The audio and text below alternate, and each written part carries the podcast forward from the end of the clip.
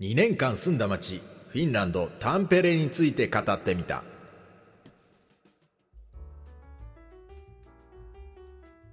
これもリアルなフィンランド通称コルフィン。 Radiotalk Apple Podcast Spotify でお聞きの皆さんもうえフィンランドで芸人をしております現高木です。この収録をしているのが2022年7月27日水曜日なんですけれども実はえー、来週月曜日8月1日に、私、現高木、この2年間住んできた町タンペレから引っ越します。ポリという町にね、ポリという町に引っ越します。で引っ越し直前ということでね、今回の収録では、ちょっと Google マップでも見ながら、ちょっと雑談的にタンペレについてのあれやこれや、語っていこうかなと思います。まあ、ちなみに言いますと、えー、これもリアルなフィンランドは水曜日と日曜日に更新してるんですけど、次の7月31日日曜日は引っ越し前夜ということでお休みいただきまして、次の更新は8月3日水曜日とさせていただきます。ポーリーでお会いしましょう。まあ、そんなことはどうでもいいんですよ。タンペレの話ね。で、そもそもタンペレになんで住んでたかっていうと、あの、妻がね、もともとタンペレに住んでたんですよ。大学時代から。で、就職した時もタンペレの会社だったんで、タンペレに住んでいて、で、そこに引っ越してきたってことですね。だから実際住んでたのは2年なんですけど、もっと前から来てるんですよ。2016年の12月から来てるんで、旅行で8回ぐらい来てんのかな？で、その時もだいたい1週間とか2週間ぐらいタンペレにだいたい滞在してましたからね。まあ、それで言うと、まあ、もっとね、2年半とかね、全部合わせると2年半ぐらいいたんじゃないですか？で、その、旅行に来てた時は1年2回とかだったんで、街の移り変わりとかも見てましたね。まあ、いろいろそんな話もありますけど、まあ、タンペレはね、あのー、好きですね。うん、好き、好きな街ですね。ぶっちゃけ、ヘルシンキより好きですね。で、なんでタンペレが好きかっていうと、サイズ感ですね、サイズ感。これどういうことかっていうと、ヘルシンキってね、まあ大きい街ですよ。もちろんタンペレに比べたら、久しぶりにヘルシンキとか行くと、あ大きい街だなって思うんですよ。だけど、やっぱ東京に住んでましたから、しかも渋谷の近くに住んでたんで、その東京に住んでた人間からすると、ヘルシンキって全然ちっちゃいんですよ。もう、本当に。全然ちっちゃい。東京と比べちゃいけないんですよ。うん、だからね、そういう意味で言うと、ヘルシンキって、まあ、都会みたいな感じになってるんですけど、の割にはなんかそんなに便利じゃないしみたいな気持ちになっちゃうんですよね。そんなに。だから、なんか東京に住んだことある経験、まあ大都市でいいんですけど、東京じゃなくても大都市に住んだことがあると、ちょっとなんか、大きいけど大きくないしみたいな気持ちになるんですね。その一方、タンペレってのは本当にね、駅の中心地からだいたい半径3キロぐらいで全部収まっちゃってるみたいな。感じなんですよね。で隣町にヘルバンタっていうのがありまして、まあこれ他の地域の人からはヘルバンタもタンペレの一部みたいな感じで見られてると思いますけど、一応別の町なんですけどね。これが直線距離で言うと8キロぐらい離れたところにあるんですよ。タンペレの隣町ヘルバンタってのがね。で、その8キロって東京で考えると渋谷から池袋くらいの距離感なんですけど、東京で考えたらもう密集してるでしょ。でもなんかね、あの、そのヘルバンタとタンペレの間にもすでにね、何もないエリアが広がってるっていうか、その、高速道路が走ってるみたいな、何もないエリアとかがあるんで、そんなもんなんですよ。本当に駅から、もう本当半径3キロぐらいで何でもあるってことでね。そのこじんまりしたサイズがまず面白いっていうことが一つありますね。好きな理由。もう一個は、タンプレってね、Google マップ見てもらえば分かりますけどね、二つの湖に囲まれた街なんですよ。で、街の中心をがっつり水路が通ってるって。これ川みたいに見えますけどね、水路なんですね。水路が通ってるって。結構不思議な形してるんですよね。で、まあその水路のあたりの景色も綺麗ですし、あと、私が好きだった場所っていうのがあって、それが北側のね、ナスヤルビっていうね、ナシコっていう湖なんですけど、このナスヤルビの、まあなんていうんですか、ビーチじゃないけど、岸辺っていうか、その、まあランタですね。その、あの、フィンランド語で言うとランターですけども、その、まあ、湖沿いですね。ここが結構ね、好きでしたね。で、最近ここがね、整備されて工事が終わってね、結構大きい公園みたいになってね、綺麗、綺麗なんですよ。だからよくね、散歩とかで行ってましたね。なんかまあ割と家からあの近いので、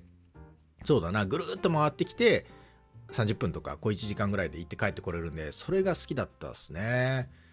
まあ、あんまりなんかめちゃくちゃ出かけまくりっていうタイプではないんで、本当フラットどっか回ってこようかなと思ったらそこ行ってましたね。で、冬になると、ナスやる日はまあ、タンペレの湖っていうのは完全に凍りますんで、その湖の上歩けちゃうんですよね。それもね、やっぱね、なんか楽しい経験でしたね。なんか、日本に住んでるとそんな湖の上とか、こう、凍ったのって歩くってなかなかないじゃないですか。北海道とかだってあるかもしれないけど。そういうのが楽しかったっていうのがありますし、あと、ナスヤルベのね、湖沿いで言うと、サルカンニエメっていう遊園地があるんですよ。これもほんと湖沿いなんですよ。湖沿いにあって。そことかもよく行きましたね。3、4回ぐらい行ったんじゃないですか。で、遊園地ですけど、本当に街の中心の広場から歩いて20分ぐらいで行けるんですよね。本当にめちゃくちゃ近いところにあって。だから、まあ、有名な遊園地なんですけど、夏のシーズンに行っても、並んだとしても30分ぐらいで乗れますから、それぞれのアトラクションね。そういうのもいいですよ。本当にね。気軽に行けるっていうのがありましたね。そこら辺が結構好きなスポットでしたね。まあ、あとは、もちろん、えー、タンペルのトゥオミオケルコ、大聖堂ですね。そこの辺りとかもよく行って、ちょっとベンチ座ったりとかしてましたね。まあ結構その近くに住んでるんで、ってのもありますけどね。でもね、大聖堂って言うけどね、もう全然大聖堂じゃないですよ。全然その、ヘルシンキの大聖堂に比べても全然だし、ドルクこの間行って、ドルクの大聖堂見てきましたけど、全然果てしなくすごかったから。ドルクの方が。もう全然しょぼいんです。ほんと普通の教会なんですけど、まあ、一応大聖堂という風になってますね。名前としてはね。ドーミオケルコなんでね、大聖堂でしたけど。それも行ったりとかしましたね。まあ、あと何より、タンペレはあの、ハメンカトっていうメインストリートがありますからね。まあ、それが特徴的だなと思いますね。この間トルク行った時は、あの、ないんですよ。そういうメインストリートみたいなのが。あの、中央広場みたいなのあるけど、ここがもう、ここがメインの道だよ、目抜き通りだよ、みたいなのなかったんですよね、トルクはね。それが、へえって思いましたね。だからタンペレに来た時は、もう駅出てまっすぐ正面見てもらえば、そのハメンカトっていうハメ通りっていうのがありますからね。それは、あのー、綺麗にもなりましたし、トラムも走り出したし、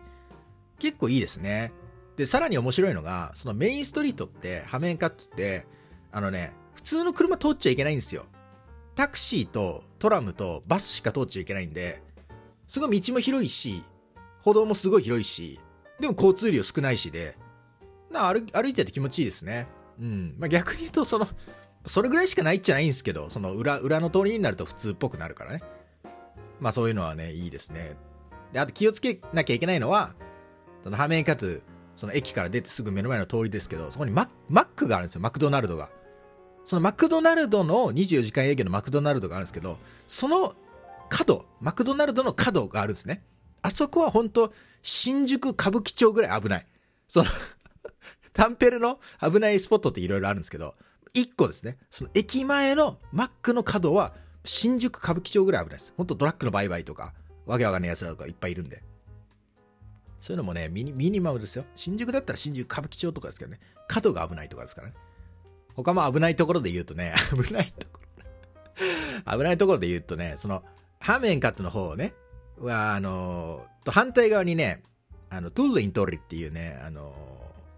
ショッピングセンターがあるんですね。ちょっと古古めかしい 80s な感じの、最近改装したんだけど、80s 臭が抜けない、 dead mall、死んだショッピングモールの匂いが抜けない、トゥールイントーリっていうのがあるんですけどね。その、駅からトゥールイントーリに行く時の行き方が何個かあるんですけど、そのね、その駐車場みたいなところがあるエリアがあるんですけど、そこもね、ほんと酔っ払いしかいない。本当にね、やばそうな酔っ払いしかいないです。とかね。とかありますね。やばそうなエリアは他にもありますけどね。そのドあるんですよ。このドラッグ売買をしてるこの角とかこのストリートとかあるんですね。まあ、そんな話ばっかしてるのもしょうがないですけど。で、トゥールにトゥルはよよく行きましたね。それでも。なぜなら、そこに、